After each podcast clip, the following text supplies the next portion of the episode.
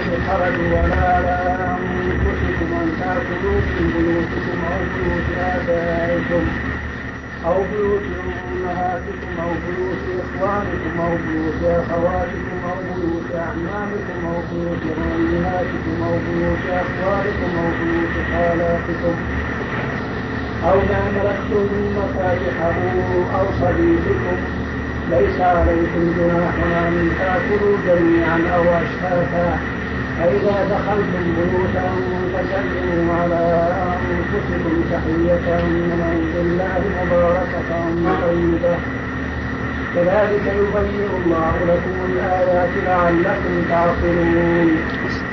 أعوذ بالله من الشيطان الرجيم.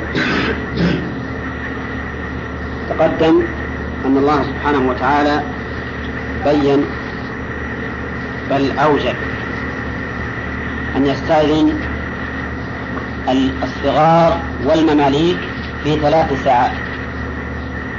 الأولى من بعد صلاة الفجر من قبل صلاة الفجر. والثانية حين تضعون ثيابكم من الظهيرة. والثالثة من بعد صلاة العشاء. وبين الله سبحانه وتعالى الحكمة في ذلك بأن هذه الأوقات الثلاثة عورات. للإنسان فربما يستأذن الشخص فربما يدخل الشخص عليه بدون استئذان فيجده على عورته أي على ما يستقبح أن يرى ويستهجن. وأظننا ما تكلمنا عن الفوائد. طيب. وسبق أيضا أنه ليس عليهم ولا على أوليائهم جناح بعد هذه الثلاث في أن يدخلوا بدون استئذان.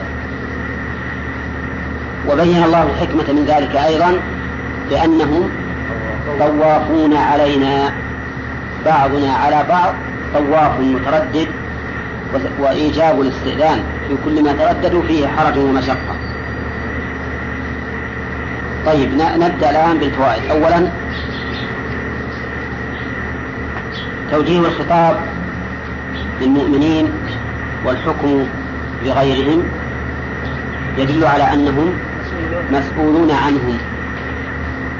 يدل على أنهم مسؤولون. ثانيا وجوب استئذان هذين الصنفين من الناس الصغار والمماليك في ثلاثة أوقات فقط وهي المذكورة. وأما من سواهم فيجب عليهم الاستئذان دائما.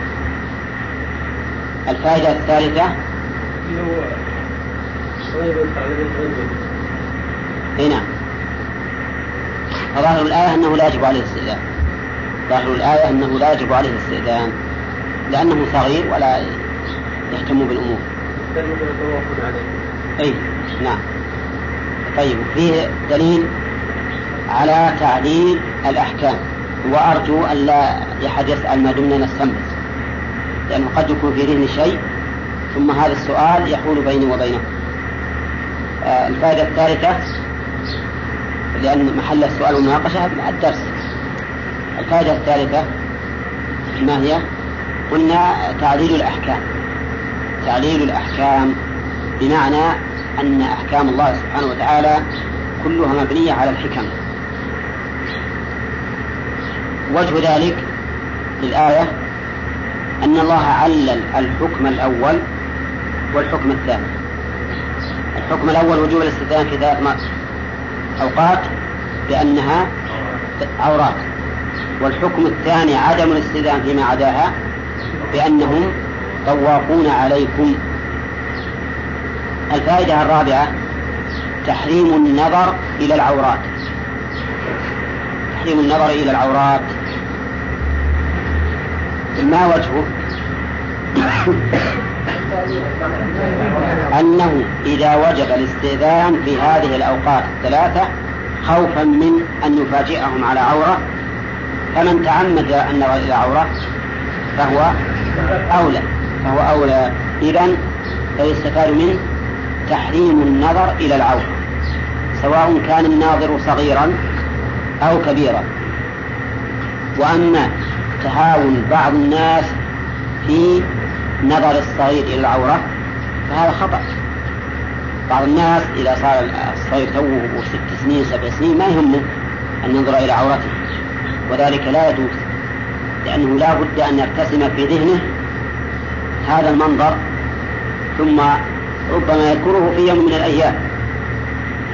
الحاصل أن هذا دليل فيه دليل على تحريم النظر إلى العورة من الصغير والكبير.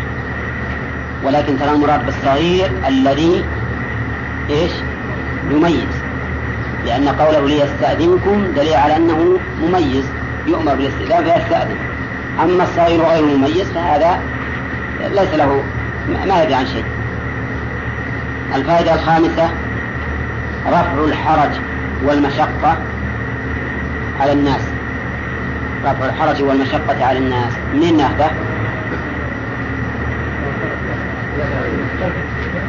إيه من إيه نعم من رفع الحرج من رفع الحرج في الاستئذان في عدم الاستئذان في غير هذه الأوقات الثلاثة بأنهم طوافون عليه مترددون والاستئذان في مشقة. الفائدة الخامسة السادسة نعم. الفائدة السادسة أن الولي آثم بما ارتكبه موليه من معصية أو مخالفة. إذا كان قد فرط في تربيته وتأديبه. لقوله ليس عليكم ولا عليهم جناح بعدهن ليس عليكم ولا عليهم جناح بعدهن الفائدة السابعة طهارة بدن الطفل. طهارة بدن الطفل وإن غلب على الظن أنه نجس منين ناخذه؟ كيف؟ إيه ما يخالف هذا لازم منه بالنسبة للاستئذان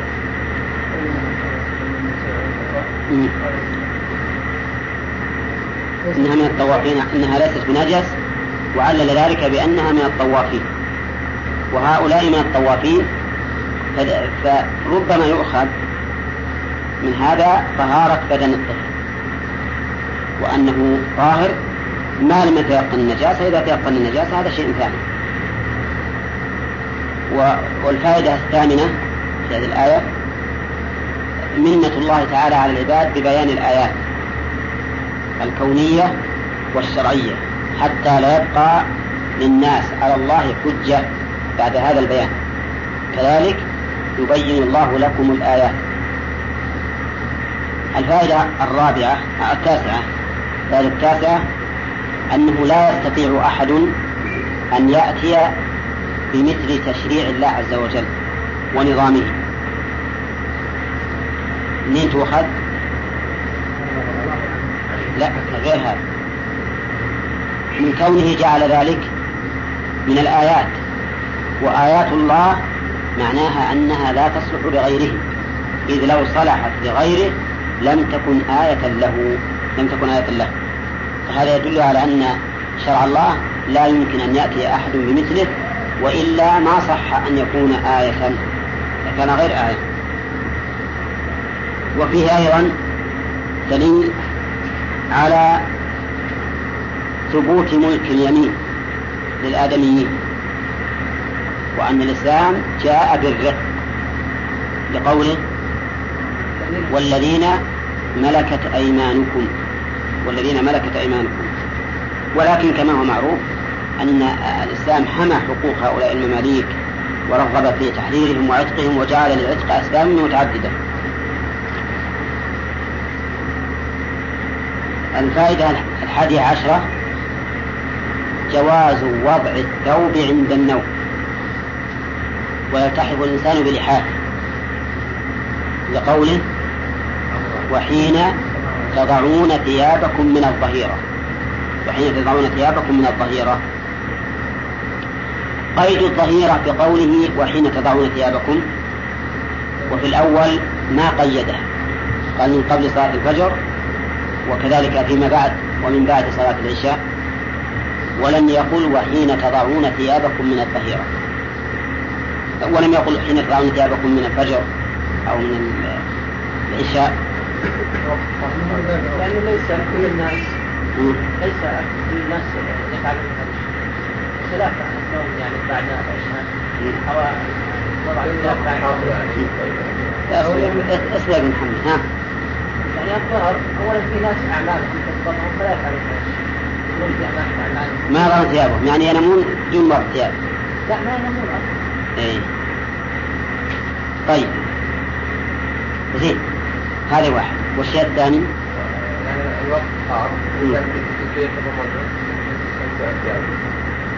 طيب وفي الليل؟ الليل ما له ما له ثياب إلا النوم. الليل ما له ثياب إلا النوم. وكان هضر لكن مو يرى ثيابهم الناس عند النوم. بس الاغلب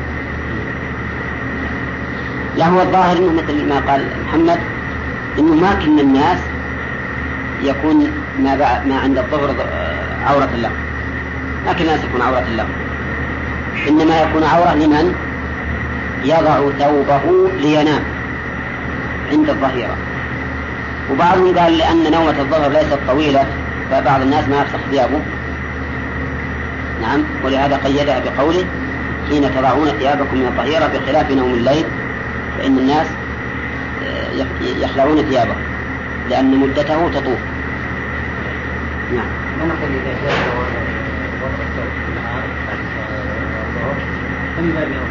لا ما ما إحنا الآن نسأل عن جواز وضع الثوب. نسأل ما الحكمة في تقييد الظهر بقوله وحين تضعون الثياب؟ ولم يقيده بالليل بالليل هذا مو سؤالنا هل يجوز ولا ما يجوز. لا جائز. الجواز جائز. طيب. وفيه أيضا دليل. الفائدة الثالثة عشرة اظن الثانية عشرة فيه. دليل على أن الله على عناية الله سبحانه وتعالى بالخلق. على عناية الله بالخلق. وأنهم وإن رضوا بما يستقبح فلن يرضى الله به.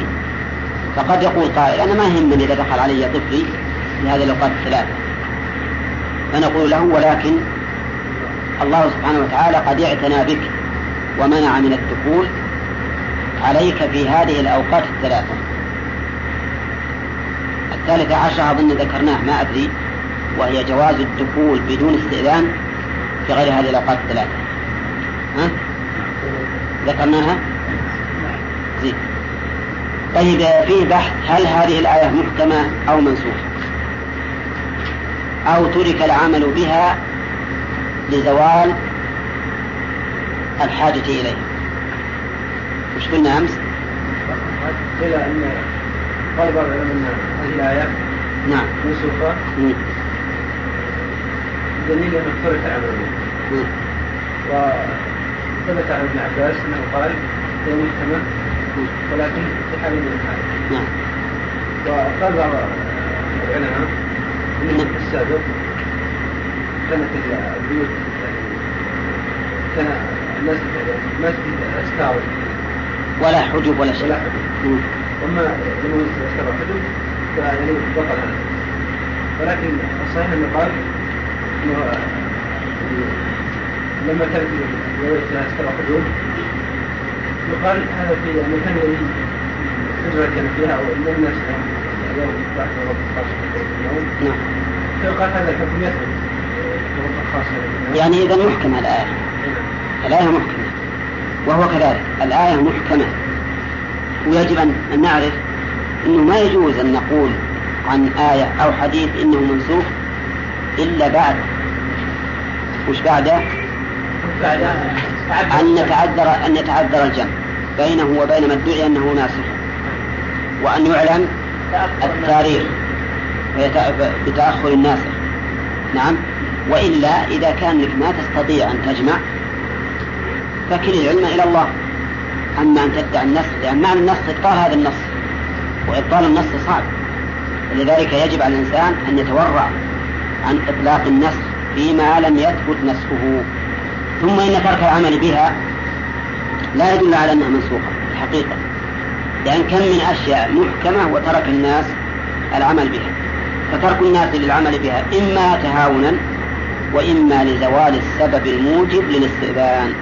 والآن المؤلف وفي الآية أيضا فائدة خامسة عشرة في الآية أيضا إثبات العلم والحكمة لله من هذين الاسمين والله عليم حكيم. والحكمة سبق لنا أنها وضع الأشياء في مواضعها بل سبق لنا أن الحكيم ليس معناها في الحكمة فقط بل معناه للحكم والحكمة. شو عبد الرحمن؟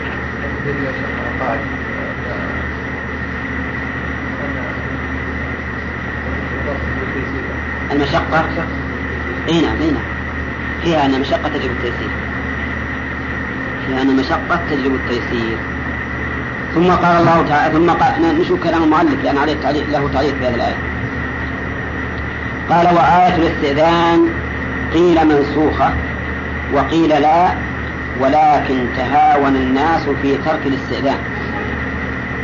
هذا القولان اللذان يشرنا إليهما والصحيح أن الآية محكمة وباقية وأن ترك الاستئذان إما للتهاون وإما لزوال السبب الموجب للاستئذان. وأما أن نقول إن الأحكام الشرعية تنسخ بترك الناس العمل بها فهذا لا وجه له. في ترك الاستئذان اي لا في تركه. تهاون الناس في تركه. يعني فتركوها أنت قصدك ان ان إن كان الذي ينبغي أن يقول في فعله تهاونوا به. ها؟ هذا لو قال بفعله بتركه. ها؟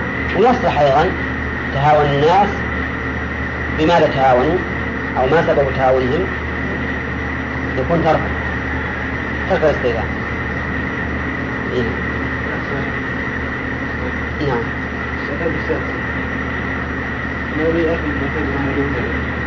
ها؟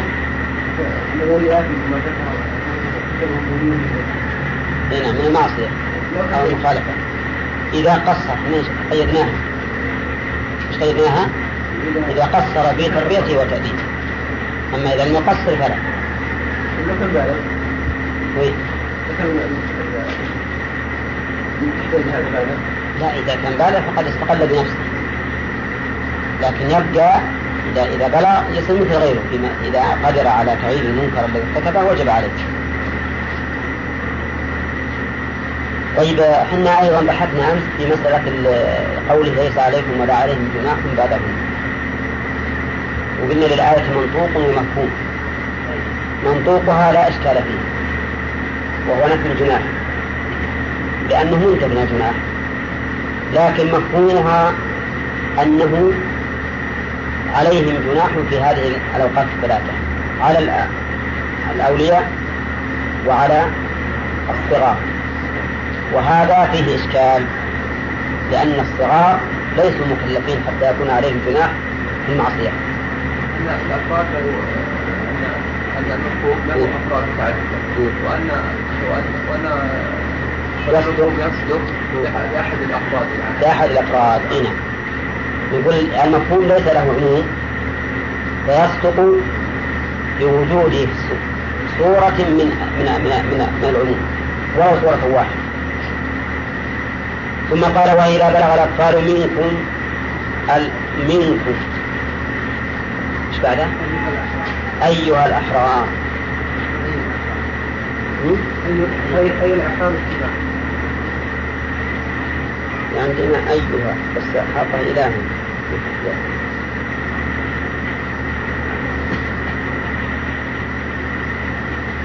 وإذا بلغ الأطفال منكم أيها الأحرار الحلم فليستأذنوا في جميع الأوقات كما استأذن الذين من قبلهم أي الأحرار الأحرار الكبار. إذا بلغ الحلم يقول يقول المؤلف أيها الأحرار منكم أيها الأحرار. وذلك لأن المماليك كما سبق لا يستأذنون في الأوقات الثلاثة إلا في الأوقات الثلاثة سواء كانوا كبارا أو صغارا. لهذا قيدها المؤلف بالأحرار لمفهوم أول الآية أو لمفهوم الآية الأولى. وقولها بلغوا الحلم الحلم وكناية عن البلوغ بالإنزال. عن البلوغ بالإنزال والحلم بمعنى الاحتلال أو بمعنى العقل وذلك لكمال عقولهم لكن الأولى الأول أولى لأنه ما يشترط في هذا كمال العقل وكمال العقل يحصل بكمال أربعين سنة. وقوله إذا بلغ الحلم فلا استأذنوا لم يذكر الله سبحانه وتعالى سوى بلوغ الحلم. والمعروف أن هناك شيئان شيئين آخرين يحصل بهما البلوغ. هما تمام خمس عشرة سنة وإنبات شعر العام. لكن هذان الأمران فيهما خلاف بين العلماء. فمنهم من يرى أنه لا بلوغ إلا بالإنزال وأن تمام خمس عشرة سنة ليس علامة على البلوغ بل علامة على قدرة الإنسان على الجهاد لأن الذين أخذوا بها إنما أخذوا بحديث ابن عمر رضي الله عنه حينما عرض على النبي صلى الله عليه وسلم عام أحد فلم يجزه وعرض عليه عام الخندق فأجازه. وكان له عام الخندق خمس عشرة سنة. لكن في رواية للحاكم أنه قال فلم يجزني ولم يرني بلغت. والثاني فأجازني ورآني بلغت. لكن كلمة بلغت هل معناه بلغت سن التكليف أو بلغت الحالة التي يمكنني فيها أن أجاهد؟ في احتمال. في احتمال. لكن عمر بن عبد العزيز رضي الله رحمه الله ورضي عنه رأى أن هذا كتب إلى عماله أن يفرضوا لمن بلغ خمس عشرة سنة. ورآهم قد بلغوا. وقال إذا كان هذا السن حدا لقتال لصلاحهم للقتال فهو حد لبلوغهم. ويرى بعض العلماء كأبي حنيفة أن حد البلوغ ثمانية عشرة سنة. ثمانية عشرة سنة لا خمسة عشرة سنة. وهذا هو الذي مشى عليه نظام العمل والعمال هنا. لأن الذي واضعه فيما يظهر إنسان أجنبي. ما يعرف إلا المذهب المعروف الشائع عند عامة المسلمين وهو مذهب أبي حنيفة الذي يقيده بثمانية عشرة سنة. إنما مذاهب الأئمة الثلاثة أن البلوغ يحصل بخمس عشرة سنة. أما إنبات العانة فنفس الشيء أيضا فيه الخلاف والذين قالوا إنه ليس علامة على البلوغ قالوا إن كون الرسول عليه الصلاة والسلام يكشف عن معتزل بني قريظة فمن أنبت قتله ليس ذلك دليلا على أنه مكلف بل هو دليل على أنه من أهل القتال. فيقتله النبي عليه الصلاة والسلام. لكن المشهور من المذهب ما أشر ما هو معروف لديكم من أن البلوغ يحصل بواحد من من ثلاثة أشياء. قال فليستأذنوا شف فليستأذنوا وجه الخطاب لهم لأنهم إذا بلغوا الحلم صاروا أهلا للتكليف وتوجيه الخطاب إليهم. وقوله كما استأذن الذين من قبلهم أي من عامة الناس الذين يستأذنون في جميع الأوقات. كذلك يبين الله لكم آياته والله عليم حكيم. كذلك أي مثل ذلك البيان يبين. وقد قلنا إن كاف اسم بمعنى مثل وهي مفعول مطلق ليبين. وهنا الآية الكريمة مثل الآية التي قبلها إلا الفرق في قوله آياته بدل آيات بدل الآيات. ولعل هذا والله أعلم من باب التنويع في الخطاب أو في الأسلوب. وإلا فمعناهما سواء. ثم قال تعالى والقواعد من النساء والقواعد من النساء قعدن عن الحيض والولد لكبرهن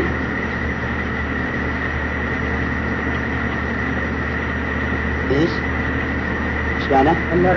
اللاتي لا يرجون نكاحا لذلك فليس عليهن جناح أن يضعن ثيابهن من الجلباب والرداء والقناع والخمار غير متبرجات مظهرات بزينة خفية كقلادة والسوار والخلخال وأن يستعففن إلى آخره إلى آخره. القواعد جمع قاعدة. وقوله من النساء بيان للقواعد. لأن ال في القواعد اسم موصوف. لأنه إذا دخلت ال على اسم مشتق سواء كان اسم مفعول أو اسم فاعل فهي اسم موصوف فالقواعد بمعنى اللاتي قعدنا. وقول من النساء بيان للقواعد. لكن قعدنا عن أي شيء؟ يقول المؤلف عن المحيي عن الحيض والولد. استماع القواعد معناه اللاتي لا يلدن ولا يحضن. لكبرهن. وقيل القواعد الملازمات للبيوت لكبرهن لأنهن لا يخرجن من العجز والضعف فهن قواعد. وقيل إن القواعد اسم للعجائز مطلقا. مثل ما نقول عجوز مشتقة من العجز نقول أيضا قاعدة. بمعنى عاجزة عن القيام والذهاب والإياب. طيب وقوله اللاتي لا يرجون نكاحا. اللاتي صفة لإيش للقواعد ولا للنساء؟ ها؟ لا للقواعد. صفة للقواعد لأنك إذا قلت من النساء اللاتي لا يرجون نكاحا صار فيه قواعد من النساء اللاتي يرجون نكاحا. وليس الأمر كذلك. فقولها اللاتي لا يرجون نكاحا صفة للقواعد. وقول لا يرجون كيف لا يرجون؟ وهن مؤنث. ويرجون فعل مذكر؟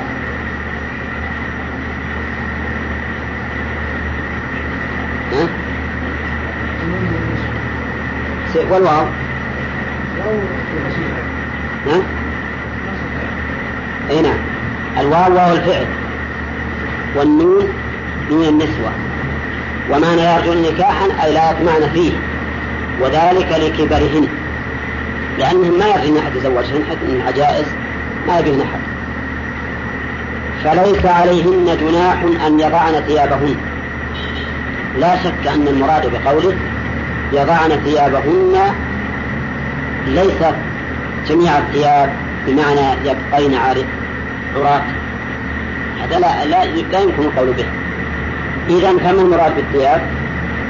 الثياب الظاهرة التي جرت العادة بلبسها. مثل الجلباب والمؤلف والرداء والقناع والخمار. الأشياء الظاهرة. فيجوز للمرأة العجوز أن تلبس مقطع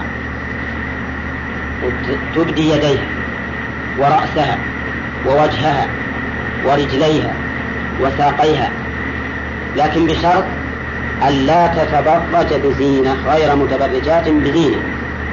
فإن كان تبي علشان تبدأ الزينة لأن بعض العز لو مهم براجات النكاح يحب أنهم يرين بمنزلة الشوار تجد مثلا تلبس سوار وتلبس خلخال وتجد تبجح عند الناس. لكن هذا شرط أن لا تكون بهذه الحال. إن كانت بهذه الحال فلا يجوز. لكن إذا كانت المسألة طبيعية فيجوز لها أن, تضع ثيابها لو كانت إي نعم ولو كانت عند ولو كانت عند أجنبي لأنه ما, ما ترجو نكاح ما هذه باغية وسيأتي إن شاء الله في ذكر الفوائد أشياء أكثر من هذا. نعم يا سلام ها؟ إيه يعني ما نتبرج إلا بالزينة. ما في التبرج إلا بالزينة. أقول هذا بيان للواقع. بيان للواقع. هل دائما يتعلق طلب الله شلون؟ وقواعد النساء إيه؟ إذا كانت عجوز ما يخالف لأن لو أن إنسان جاب امرأة عجوز خادم البيت يجوز تكشف ما في مانع ها؟ لا المحرم لا المحرم الحديث عام. ما يجوز تسافر للمحرم قد ها؟ لا ما هو بشرط لأن البيت إذا صار فيه ما في خلوة ما يخالف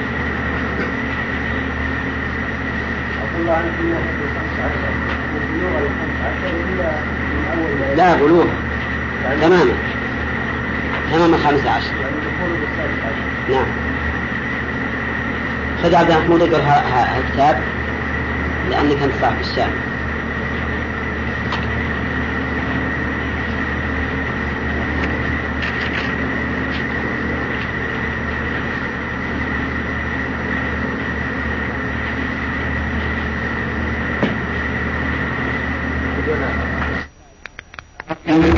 أن الله سبحانه وتعالى بين بل أوجب. يستأذن الصغار والمماليك في ثلاث ساعات. الأولى من بعد صلاة الفجر ومن قبل صلاة الفجر. والثانية حين تضعون ثيابكم من الظهيرة. والثالثة من بعد صلاة العشاء. وبين الله سبحانه وتعالى الحكمة في ذلك لأن هذه الأوقات الثلاثة عورات. للإنسان فربما يستأذن الشخص فربما يدخل الشخص عليه بدون استئذان فيجده على عورته أي على ما يستقبح أن يرى ويستهجن. وأظننا ما تكلمنا عن الفوائد. طيب. وسبق أيضا أنه ليس عليهم ولا على أوليائهم جناح بعد هذه الثلاث في أن يدخلوا بدون استئذان. وبين الله الحكمة من ذلك أيضا بأنهم طوافون علينا بعضنا على بعض طواف متردد وإيجاب الاستئذان في كل ما ترددوا فيه حرج ومشقة. طيب نبدأ الآن بالفوائد. أولا توجيه الخطاب للمؤمنين والحكم لغيرهم يدل على أنهم مسؤولون عنهم. يدل على أنهم مسؤولون. ثانيا وجوب استئذان هذين الصنفين من الناس الصغار والمماليك في ثلاثة أوقات فقط وهي المذكورة. وأما من سواهم فيجب عليهم الاستئذان دائما. الفائدة الثالثة؟ نعم وظاهر الآية أنه لا يجب عليه الاستئذان. ظاهر الآية أنه لا يجب عليه الاستئذان. لأنه صغير ولا يهتم بالأمور. يهتم عليه. إيه نعم. طيب فيه دليل على تعليل الأحكام. وأرجو أن لا أحد يسأل ما دمنا نستنبط. لأنه قد يكون في ذهن شيء ثم هذا السؤال يحول بينه وبينه. آه الفائدة الثالثة لأن محل السؤال والمناقشة الدرس. الفائدة الثالثة ما هي؟ قلنا تعليل الأحكام. تعليل الأحكام بمعنى أن أحكام الله سبحانه وتعالى كلها مبنية على الحكم. وجه ذلك في الآية أن الله علل الحكم الأول والحكم الثاني. الحكم الأول وجوب الاستدلال في ثلاث أوقات لأنها عورات. والحكم الثاني عدم الاستئذان فيما عداها لأنهم طوافون عليكم. الفائدة الرابعة تحريم النظر إلى العورات. تحريم النظر إلى العورات. ما وجهه؟ أنه إذا وجب الاستئذان في هذه الأوقات الثلاثة خوفا من أن يفاجئهم على عورة. فمن تعمد النظر إلى عورة فهو أولى. فهو أولى. إذا فيستفاد منه تحريم النظر إلى العورة سواء كان الناظر صغيرا أو كبيرا. وأما تهاون بعض الناس في نظر الصغير إلى العورة فهذا خطأ. بعض الناس إذا صار الصغير توه ست سنين سبع سنين ما يهمه أن ينظر إلى عورته. وذلك لا يجوز لأنه لا بد أن يرتسم في ذهنه هذا المنظر ثم ربما يذكره في يوم من الأيام. الحاصل أن هذا دليل فيه دليل على تحريم النظر إلى العورة من الصغير والكبير. ولكن كان المراد بالصغير الذي إيش؟ مميز. لأن قوله ليستأذنكم دليل على أنه مميز يؤمر بالاستئذان فيستأذن. أما الصغير غير مميز فهذا ليس له ما يدري عن شيء. الفائدة الخامسة رفع الحرج والمشقة على الناس. رفع الحرج والمشقة على الناس. مين ياخذه؟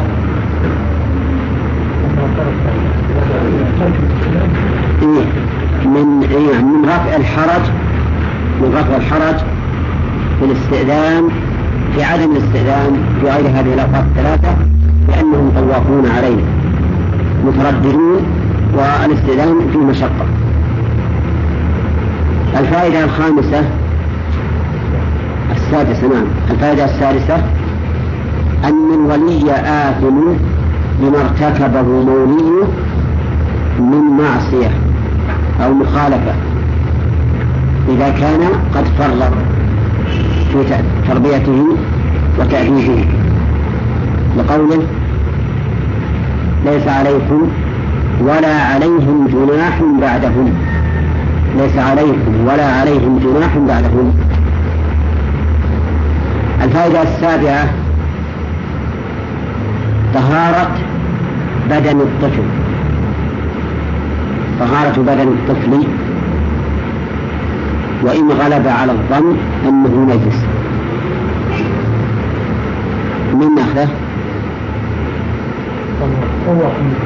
كيف؟ عدم إيه من خالف هذا لازم بالنسبة للاستئذان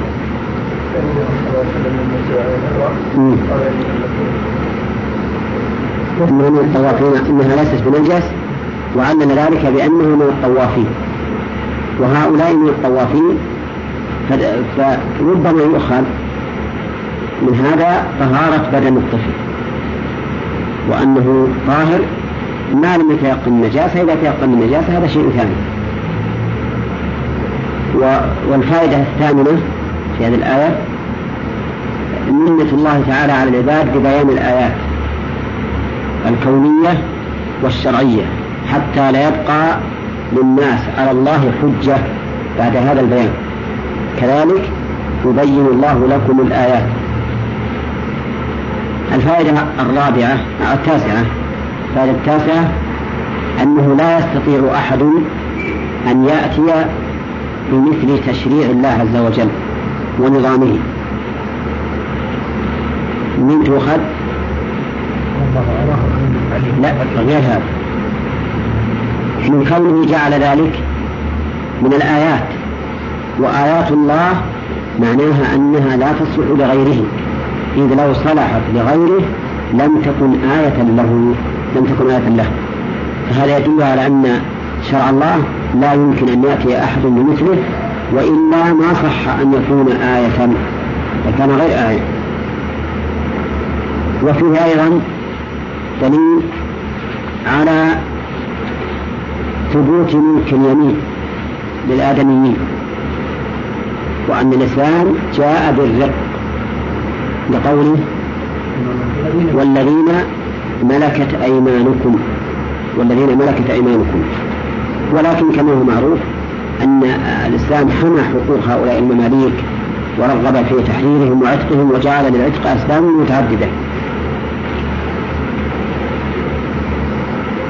الفائدة الحادية عشرة جواز وضع الثوب عند النوم. ويلتحف الإنسان بلحافه لقوله وحين تضعون ثيابكم من الظهيرة. وحين تضعون ثيابكم من الظهيرة.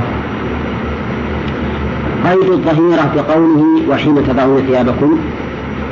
وفي الأول ما قيدها قال من قبل صلاة الفجر وكذلك فيما بعد ومن بعد صلاة العشاء. ولم يقل وحين تضعون ثيابكم من الظهيرة. ولم يقل حين تضعون ثيابكم من الفجر أو من العشاء. يعني ليس كل الناس ليس كل الناس يفعلون هذا الشيء بخلاف انهم يعني بعد الاشهاد لا أسوأ من سنة يعني الظهر أولا في ناس أعمالهم تفضلهم فلا يفعلون في ما يرون ثيابهم يعني ينامون دون مر ثياب لا ما ينامون أصلا. اي طيب. زين. هذه واحد. والشيء الثاني؟ الوقت حار كيف تتغير انت الثياب طيب الليل الليل ما له ما له ثياب إلا النوم الليل ما له ثياب إلا النوم وكان الهضم؟ لكن مين درى عن ثيابهم الناس عند النوم؟ بس الاغلب لا. هو الظاهر إنه مثل ما قال محمد إنه ما كل الناس يكون ما بعد ما عند الظهر عورة لهم. كل الناس يكون عورة لهم إنما يكون عورة لمن؟ يضع ثوبه لينام عند الظهيرة. وبعضهم قال لأن نومة الظهر ليست طويلة فبعض الناس ما يفسخ ثيابه. نعم ولهذا قيدها بقوله حين تضعون ثيابكم من الظهيرة بخلاف نوم الليل فإن الناس آه، يخلعون ثيابهم لأن مدته تطول. نعم. ما نقول إذا جاء وضع الصوت في النهار لا ما ما إحنا الآن نسأل عن جواز وضع الثوب. نسأل ما الحكمة في تقييد الظهر بقوله وحين تضعون ثيابه. ولم يقيده بالليل في الليل. هذا مو سؤال هل يجوز ولا ما يجوز. لا جائز الجواب جائز.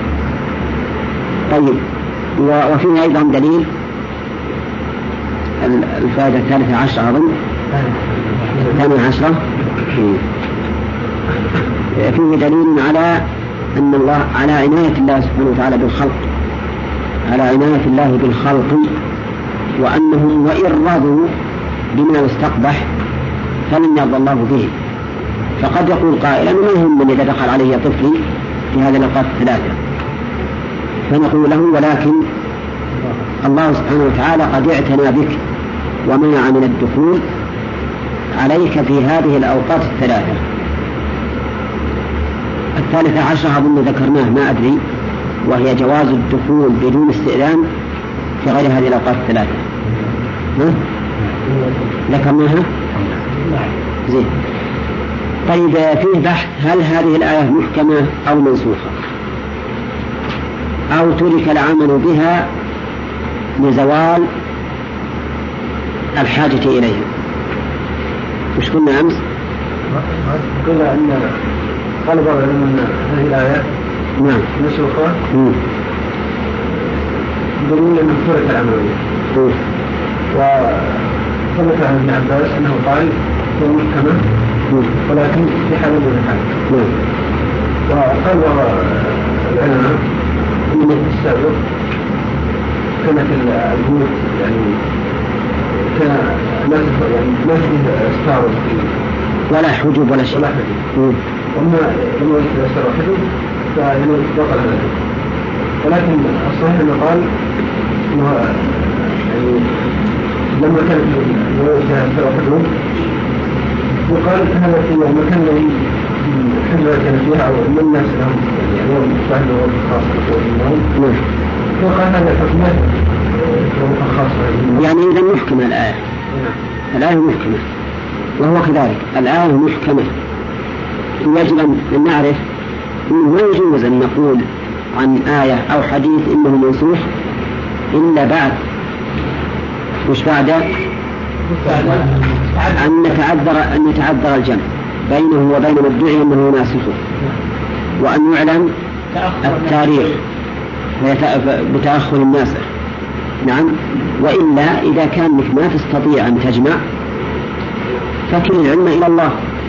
أما أن تدعي النص لأن مع النص إبطال هذا النص وإبطال النص صعب.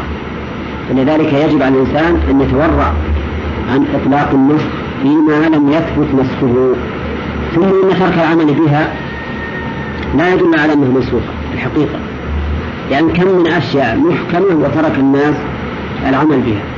فترك الناس للعمل بها إما تهاونا وإما لزوال السبب الموجب للاستئذان. والآن المؤلف وفي الآية أيضا فائدة خامسة عشرة في الآية أيضا إثبات العلم والحكمة لله. من هذين الاسمين والله عليم حكيم. والحكمة سبق لنا أنها وضع الأشياء في مواضعها. بل سبق لنا أن الحكيم ليس معناها ذو الحكمة فقط بل معناه ذو الحكم والحكمة شو يا عبد الرحمن؟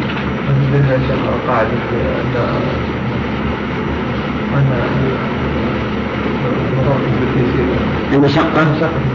اي نعم اي فيها أن معناه للحكم والحكمة. شو يا عبد الرحمن؟ قاعدة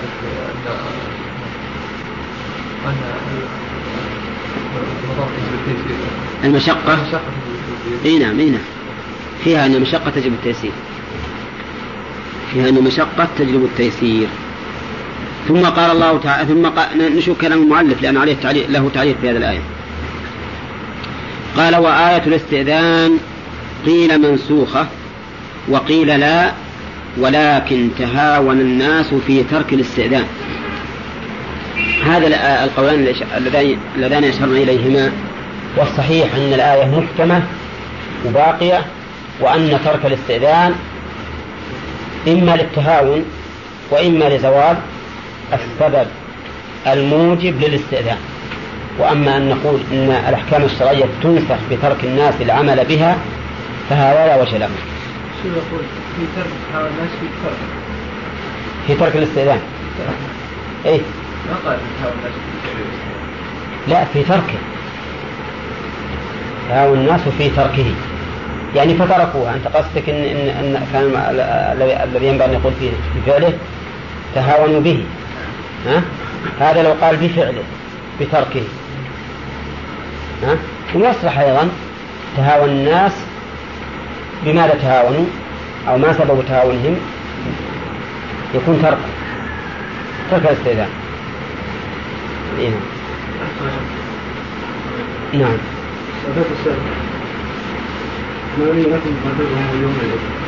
ها؟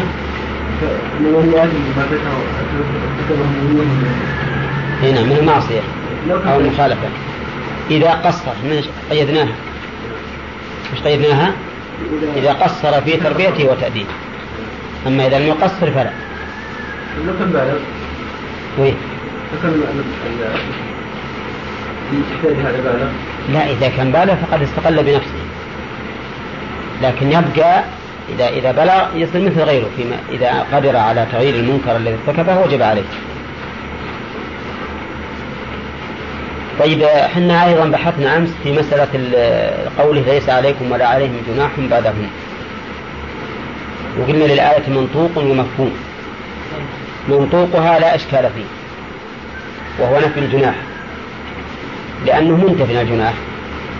لكن مفهومها أنه عليهم جناح في هذه الأوقات الثلاثة على الأولياء وعلى الصغار وهذا فيه إشكال لأن الصغار ليسوا مكلفين حتى يكون عليهم جناح في المعصية. أن الأفراد له أن أن المفهوم له إيه. أفراد متعددة إيه. وأن وأن وأن يصدق. يصدق بأحد الأفراد الآن. بأحد الأفراد إيه نعم.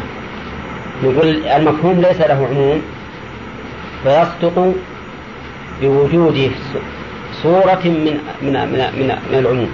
ولو صورة واحدة. ثم قال وإذا بلغ الأطفال منكم منكم. إيش بعده؟ أيها الأحرار. أي الأحرار الكبار عندنا أيها بس حاطه إلها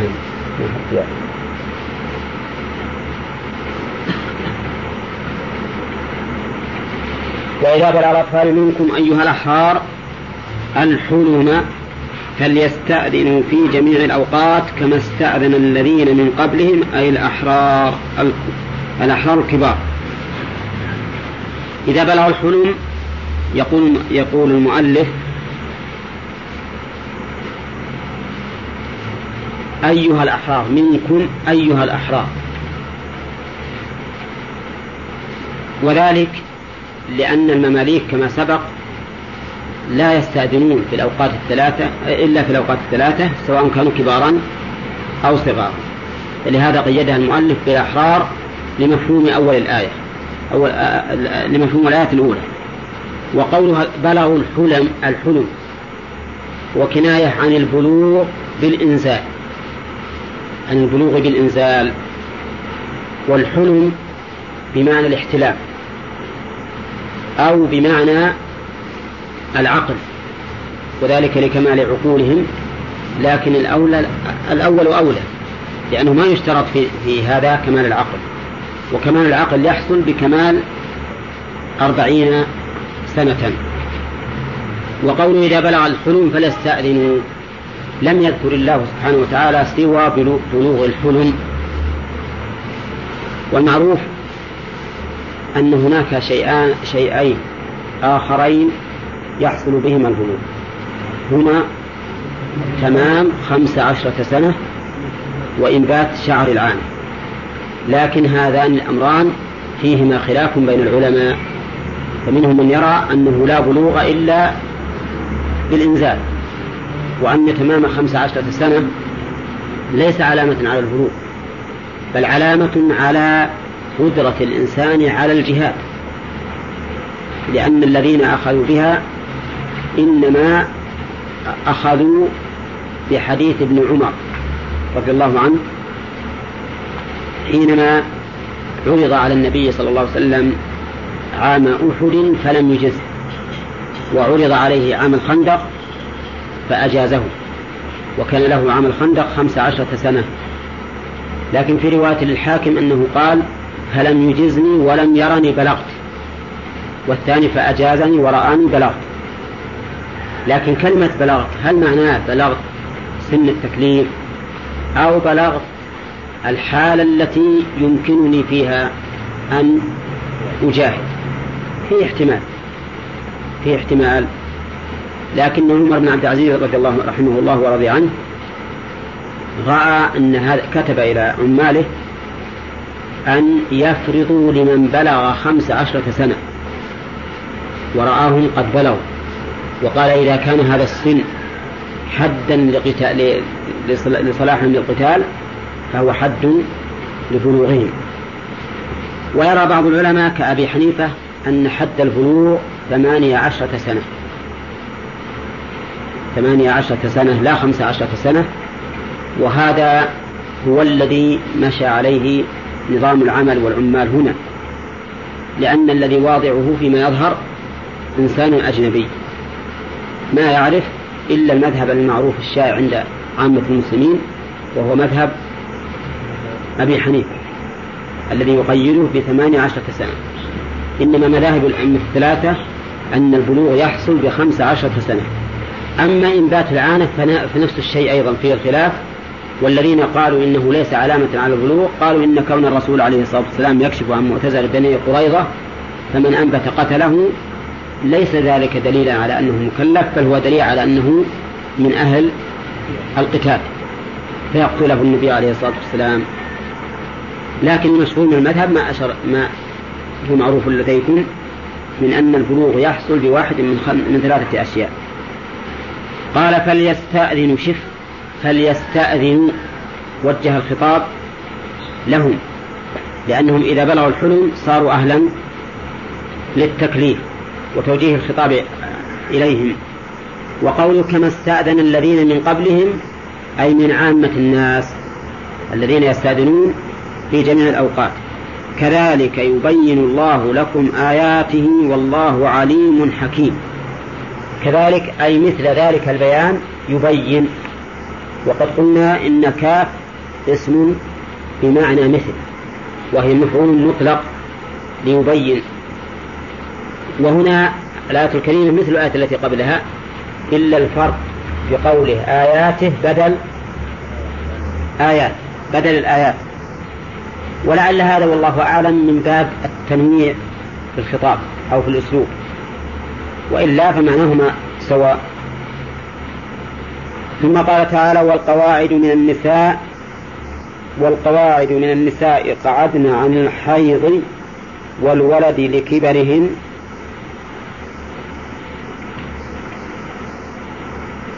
إيش؟ إيش معنى؟ اللاتي لا يرجون نكاحا لذلك فليس عليهن جناح أن يضعن ثيابهن من الجلباب والرداء والقناع والخمار غير متبرجات مظهرات بزينة خفية كقلادة والسوار والخلخال وأن يستعففن إلى آخره إلى آخره. القواعد جمع قاعدة. وقوله من النساء بيان للقواعد لأن أل في القواعد اسم موصوف لأنه إذا دخلت أل على اسم مشتق سواء كان اسم مفعول أو اسم فاعل فهي اسم موصول.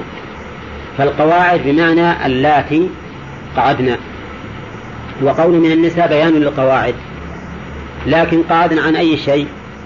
يقول المؤلف عن المحيض عن الحيض والولد. اسم معنى القواعد معناه اللاتي لا يلدن ولا يحضن. لكبرهن وقيل القواعد الملازمات للبيوت لكبرهن لأنهن لا يخرجن من العجز والضعف فهن قواعد. وقيل إن القواعد اسم للعجائز مطلقا. مثل ما نقول عجوز مشتقة من العجز نقول أيضا قاعدة بمعنى عاجزة عن القيام والذهاب والإياب. طيب وقوله اللاتي لا يرجون نكاحا. اللاتي صفة لإيش؟ للقواعد ولا للنساء؟ ها؟ لا للقواعد. صفة للقواعد. لأنك إذا قلت من النساء اللاتي لا يرجون نكاحا صار فيه قواعد من النساء اللاتي يرجون نكاحا. وليس الأمر كذلك. فقولها اللاتي لا يرجون نكاحا صفة للقواعد. وقول لا يرجون كيف لا يرجون؟ وهن مؤنث. ويرجون فعل مذكر.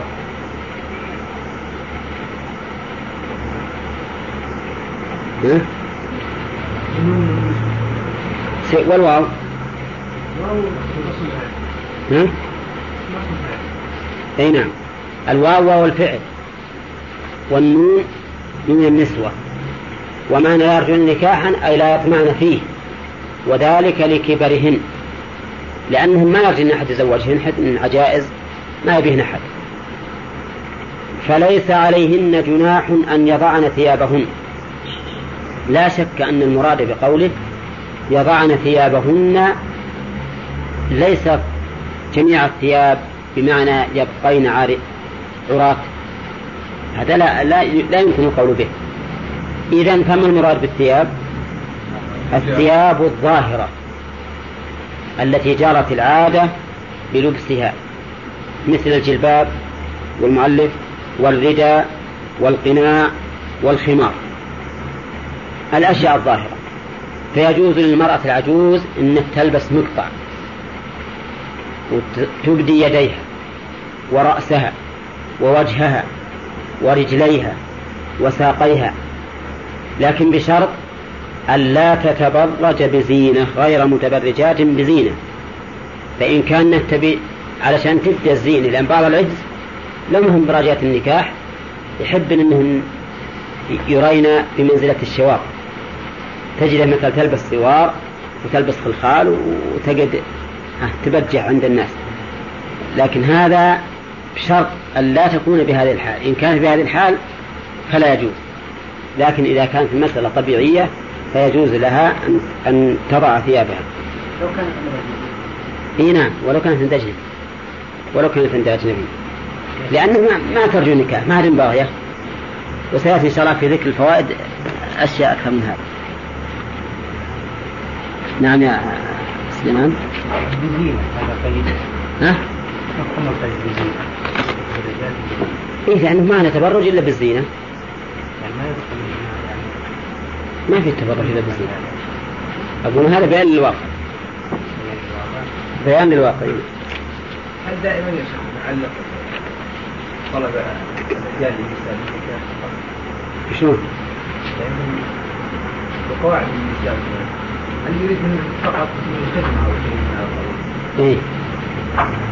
إذا كانت عجوز ما يخالف لأن لو أن الإنسان جاب له امرأة عجوز خادم بالبيت يجوز تكشف ما ها؟ لا المحرم الحديث عامة. ما يجوز تسافر إلا المحرم. خذ يا ها؟ لا ما هو بشرط لأن البيت إذا صار فيه ما فيه خلوة ما يخالف. الله عنك من الخمس عشر البلوغ الخمس عشر من أول لا بلوغ. تماما. خمسة عشر. يعني عشر. نعم. خذ عبد محمود اقرا هالكتاب لأنك أنت صاحب الشأن.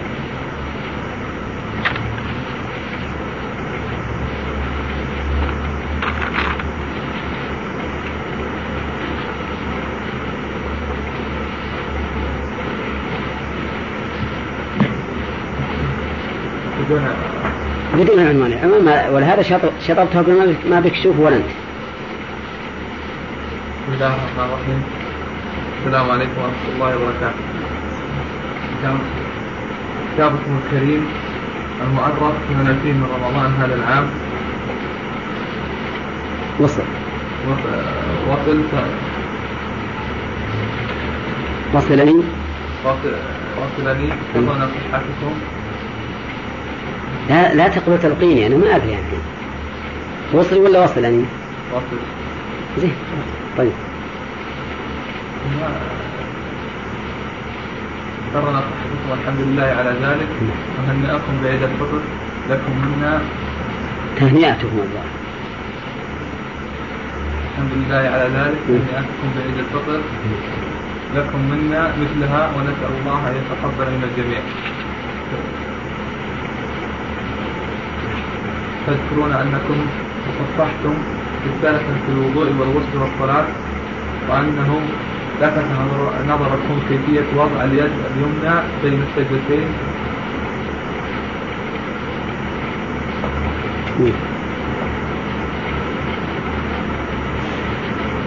فيها ساعدها. فيا محب إن الذي في الرسالة هو مقتضى ما جاءت به السنة عن النبي صلى الله عليه وسلم كما رواه استمعوا يا أخوان ترى هذه فائدة فقهية ما هي مسألة؟ نعم. كما رواه مسلم من حديث عبد الله بن الزبير قال كان رسول الله صلى الله عليه وسلم إذا قعد يدعو وضع يده اليمنى على فخذه اليمنى ويده اليسرى على فخذه اليسرى وأشار بإصبعه السبابة ووضع إسهامه على إصبعه الوسطى ويلقم كفه اليسرى ركبته. وفي رواية وفي رواية إذا إذا إذا قعد في الصلاة إذا قعد. إذا قعد في الصلاة وروي من حديث ابن عمر رضي الله عنهما قال روى وروى يعني مسلم. وروى من حديث ابن عمر رضي الله عنهما قال كان يعني النبي صلى الله عليه وسلم إذا جلس في الصلاة وضع كفه اليمنى على فخذه اليمنى وقابض أصابعه كلها وأشار بإصبعه التي تلي الإبهام ووضع كفه اليسرى على فخذه اليسرى ولم ولم يروى التفريق ولم يرد التفريق بين جلوس التشهد والجلوس بين السجدتين فيما أعلم ويدل على أنه لا فرق بين الجلستين ما رواه الإمام أحمد في المسند. صفحة 317 الجزء الرابع من حديث وائل بن حزن قال رأيت النبي صلى الله عليه وسلم كبر فرفع يديه. حين كبر فذكر الحديث. وفيه وسجد فوضع يديه. وفيه وسجد فوضع يديه حذو اذنيه ثم أو حذاء. حذو طيب. حذو اذنيه ثم جلس فاشترك رجله اليسرى ثم وضع يده اليسرى على ركبته اليسرى ووضع ذراعه اليمنى على فخذه اليمنى ثم أشار, أشار بسبابته ووضع الإبهام على الوسطى وقبض سائر أصابعه ثم سجد فكان تجاوز حذو أذنيه. بس إيش صار هذا؟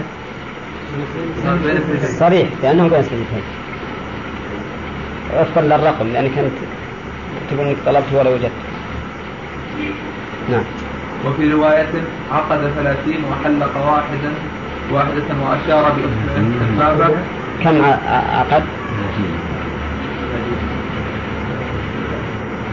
وفي رواية عقد ثلاثين وحلق واحدة وأشار السبابة ذكر الحديث في الفتح الرباني ترتيب المسلم صفحة 147 الجزء الثالث.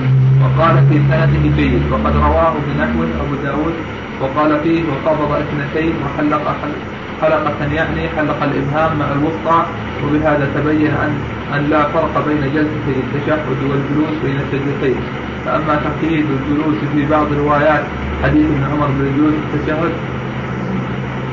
فلا ينافي الإطلاق لأن لأن ذكر بعض أفراد المطلق بحكم يطابق حكم المطلق لا يستلزم تقييده وإن كان قد وإن كان قد يقتضيه إذا لم يكن دليل على الإطلاق.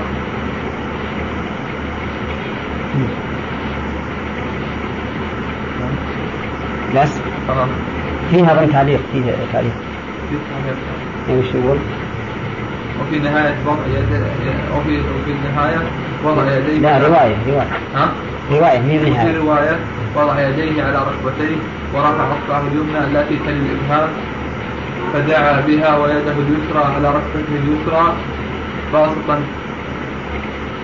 بسطها عليها وظاهره باسطها عليها باسطها عليها وظاهره أن رفع رفعها للدعاء أنه أن رفعها للدعاء بها وهو رفع فوق مطلق الإشارة. أنه رفعها. أن رفعها. أنه لكن أنتم تكتبون أن مثل ما نكتب إحنا يروين أنه تحطون النقطة أنتم مثلها. إيه؟ وهي أن أنه أنه حطها أنت ما فيها حط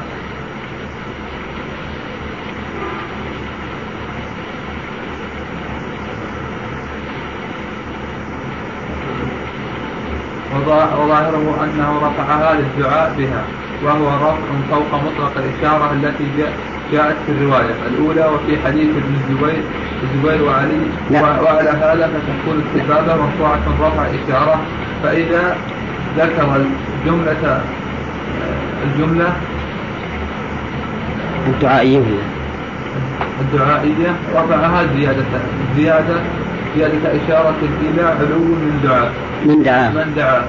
وهو الله تعالى. ويؤيد ذلك حديث وائل بن حجر. ثم رفع اصبعه فرأيته لقدرها يدعو بها وفي حديث ابن الزبير عند الدارمي رأيت النبي صلى الله عليه وسلم يدعو هكذا الصلاة وأشار ابن عيينة بإصبعه رواه الدارمي. خل هذا معك هذا كتاب وراجع المسند؟ والفتح ها؟ لا الظاهر إنها خطأ في النسخه ولهذا أبو داود عقل اثنتين أقول ثلاثين الظاهر أنه خطأ بالنسخة الظاهر أنه مثل رواية أبي داود عقد اثنتين شيخ حكم صاحب الرباني يعني جيد والله الظاهر أنه لا بأس به. الظاهر أنه لا بأس به وحتى الرجال ما ما رأيت فيهم شيء. الرجال ما رأيت فيهم شيء. يلا يا جماعة نقرأ. يلا محمد البراك. في إي نعم في الدعاء في خطبة الجمعة. كان الرسول يشير إذا دعا. إلا في الاستسقاء فكان يرفع يديه. وكذلك أيضا ورد أن الرسول أشار عندما قال اللهم اشهد في خطبة عرفة.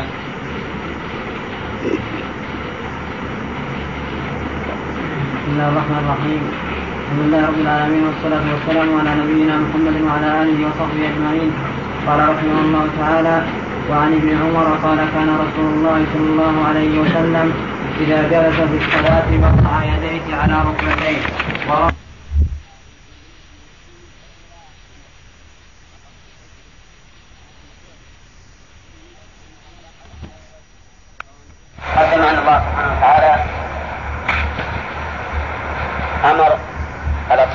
إذا بلغوا الحلم أن يستأذنوا كما استأذن الذين من قبلهم يعني في كل وقت.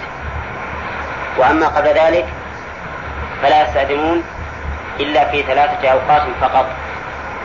وذلك لأنهم مترددون علينا والاستئذان في كل مرة يشق.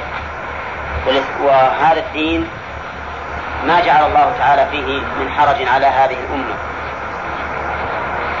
ثم قال ثم تبين ثم سبق أيضا أن الله نفى الجناح عن القواعد اللاتي لا يرجون نكاحا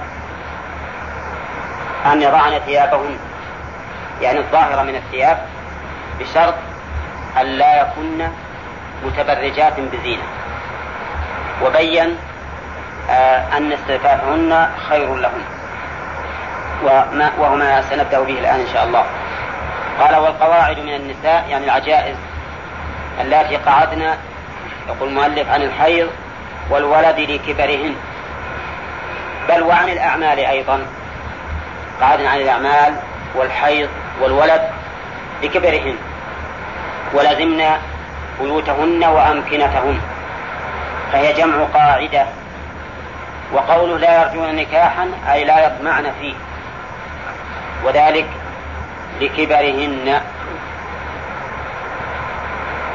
لكبرهن وعدم رغبة الناس بهن يقول فليس عليهن جناح أي إثم أن يضعن ثيابهن غير متبرجات مظهرات بزينة خفية كقلادة وسوار وخلخال التبرج بمعنى التعلي والظهور. ومنه البروج التي في السماء لعلوها وارتفاعها. فمعنى المتبرجات أي متعليات وقول المؤلف رحمه الله مظهرات هذا من باب التفسير باللازم. وإلا فالتبرج معناها التعلي يلزم من أن يظهرن الزينة. وقوله بزينة أي بزينة خفية يظهرنها إذا وضعن تلك الثياب. ثم قال وأن يستعففن بأن لا يضعنها خير لهن. لما في ذلك من البعد عن مواضع الفتنة وكما قيل لكل ساقطة لاقطة. قد تكون بنفسها لا ترجو النكاح لكبرها و ولكن ربما يتعلق بها إنسان وهي بهذه الحال. ولهذا قال وأن يستعففن خير لهم. والله سميع لقولكم عليم بما في قلوبكم. ختم الآية بالسمع والعلم. لأن المقام قد يقتضي قولا. كما في قوله تعالى فلا تخضعن بالقول. وبالعلم لأن قوله غير متبرجات محله القلب ومتعلقه العلم لأن ما في القلب لا يسمع ولا يرى وإنما يعلم علما فهو سميع سبحانه وتعالى بما يقال لهن أو يقولن هؤلاء القواعد وعليم بما في قلوبهن وقلوب من نظر إليهن من الميل والفتنة. يستفاد من هذه الآية؟ نعم. ما هي؟ لا الجوارح هذا ما هو محلها ما يتعلق بالعلم يتعلق بالرؤية. إيه لأنها قد تظهر الزينة بدون قصد التبرج الزينة بدون قصد التبرج فلا يكون في ذلك نية. في هذا في هذه الآية فوائد. أولا الحكم الظاهر منها وهي وهي أن العجائز اللاتي يئسن من النكاح لكبرهن يجوز لهن وضع الثياب الظاهرة. مثل العباء الجباب والرداء والخمار وما أشبه ذلك. يعني هذه الألبسة الظاهرة يجوز للعجائز أن يضعنها وذلك لأنهن لا يرجون لا يرجون نكاحا فلا يخفن من الفتنة. ثانيا أن على غير القواعد أن يلبسن لباسا ظاهرا ساترا. ما ما تقول المرأة أنا بطلع بالمقطع وبدون خمار وما أشبه ذلك لا. يجب على غير القواعد أن لا يضعن أن يبقين ثيابهن الظاهرة عليهن لما في ذلك من التستر. ولأن عدمه يدخل في الحديث الصحيح صنفان من أهل النار لم أرهما بعد.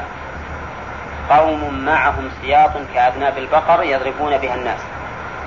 ونساء كاسيات عاريات مائلات مميلات. رؤوسهن كأسنمة البخت المائلة. لا يدخلن الجنة ولا يجدن ريحها وإن ريحها ليوجد من مسيرة كذا وكذا.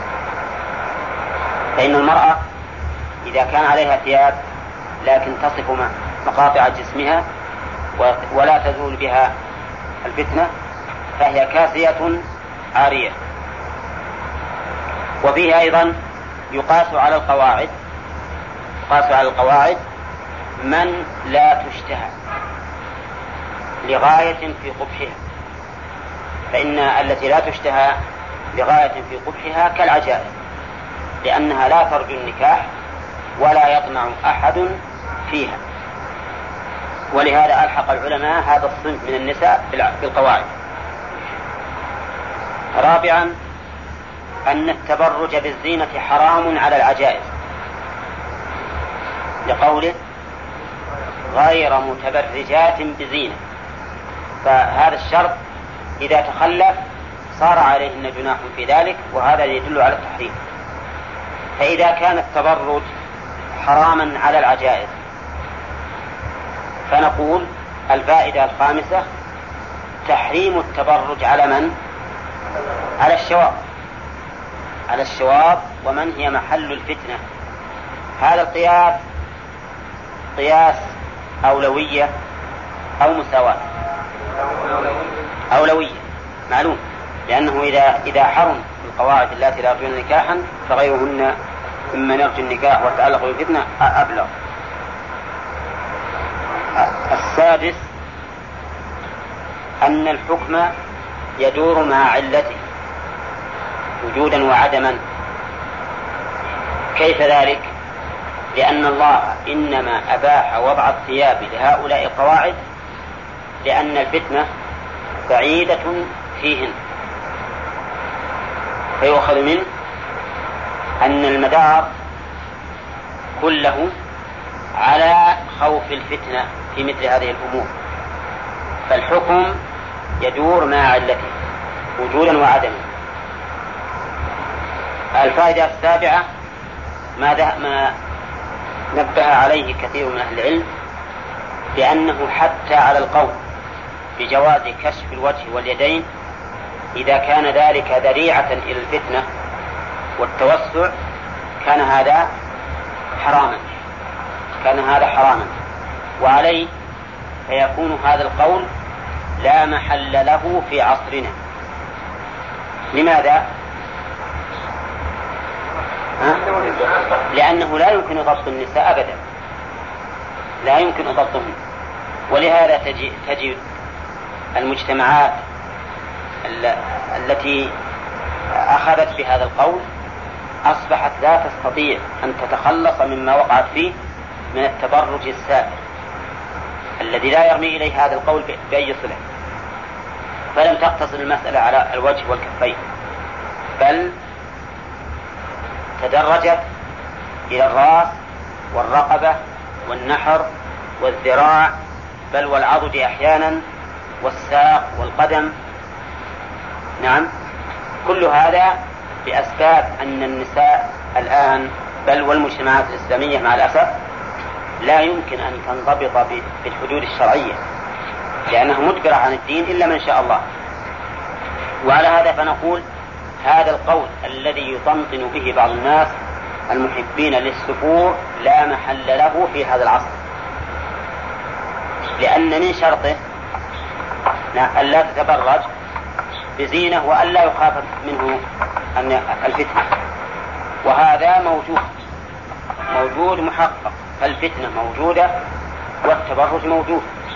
ولهذا القواعد التي التي آه، رخص الله تعالى لهن في وضع الثياب اشترط هذا الشرط غير متبرجات بزينة ونجد كثيرا من, من نساء هؤلاء الناس تتبرج بالزينة ولا شك. تحمر الخدين والشفتين وتكحل العينين نعم وتزجج الحواجب.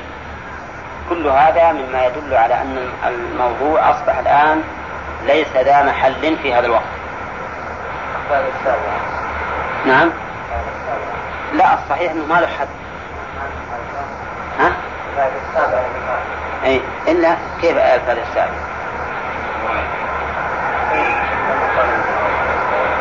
اي لا الحكم يدور مع علته الحكم يدور مع علته يؤخذ يتفرع عنها هذه المسألة. أنه متى خيف الفتنة بكشف الوجه واليدين بناء على القول به فإنه لا يجوز ذلك فإنه لا يجوز ذلك كما نبه على ذلك كثير من أهل العلم. فقلنا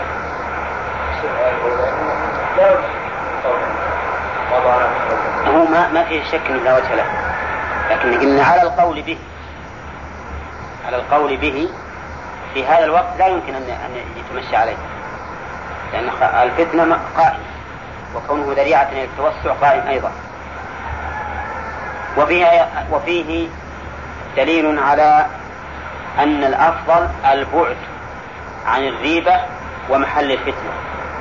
وإن بعدت لقوله وأن يستعففن خير لهن.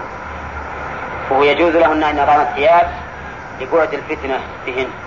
ولكن مع ذلك كلما بعد الإنسان عن أسباب الفتنة كان خيرا له. والإنسان قد يشعر بنفسه أنه بعيد عن الفتنة ثم يقع فيها. وقد أمر النبي عليه الصلاة والسلام من سمع بالدجال أن ينأى عنه. أن ينأى عنه. لأنه يأتيه وهو يرى أنه مؤمن فلا, فلا يزال يقذف به بالحجج والشبهات حتى يتبعه. وفيه أيضا إثبات تفاضل الأعمال. فإذا التاسع إثبات تفاضل الأعمال لأن قوله خير لهن يعني من عدم الاستغفار.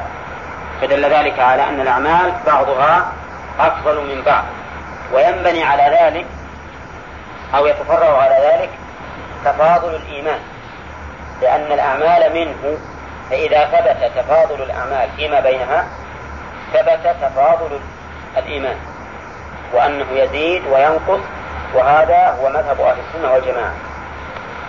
وفيه إثبات اسمين من أسماء الله. والله سميع عليم. وما تضمنتاه من الصفة. وهي السمع والعلم. وقد مر علينا أنه لا يراد من أسماء الله وصفاته مجرد معرفة ذلك الاسم وتلك الصفة.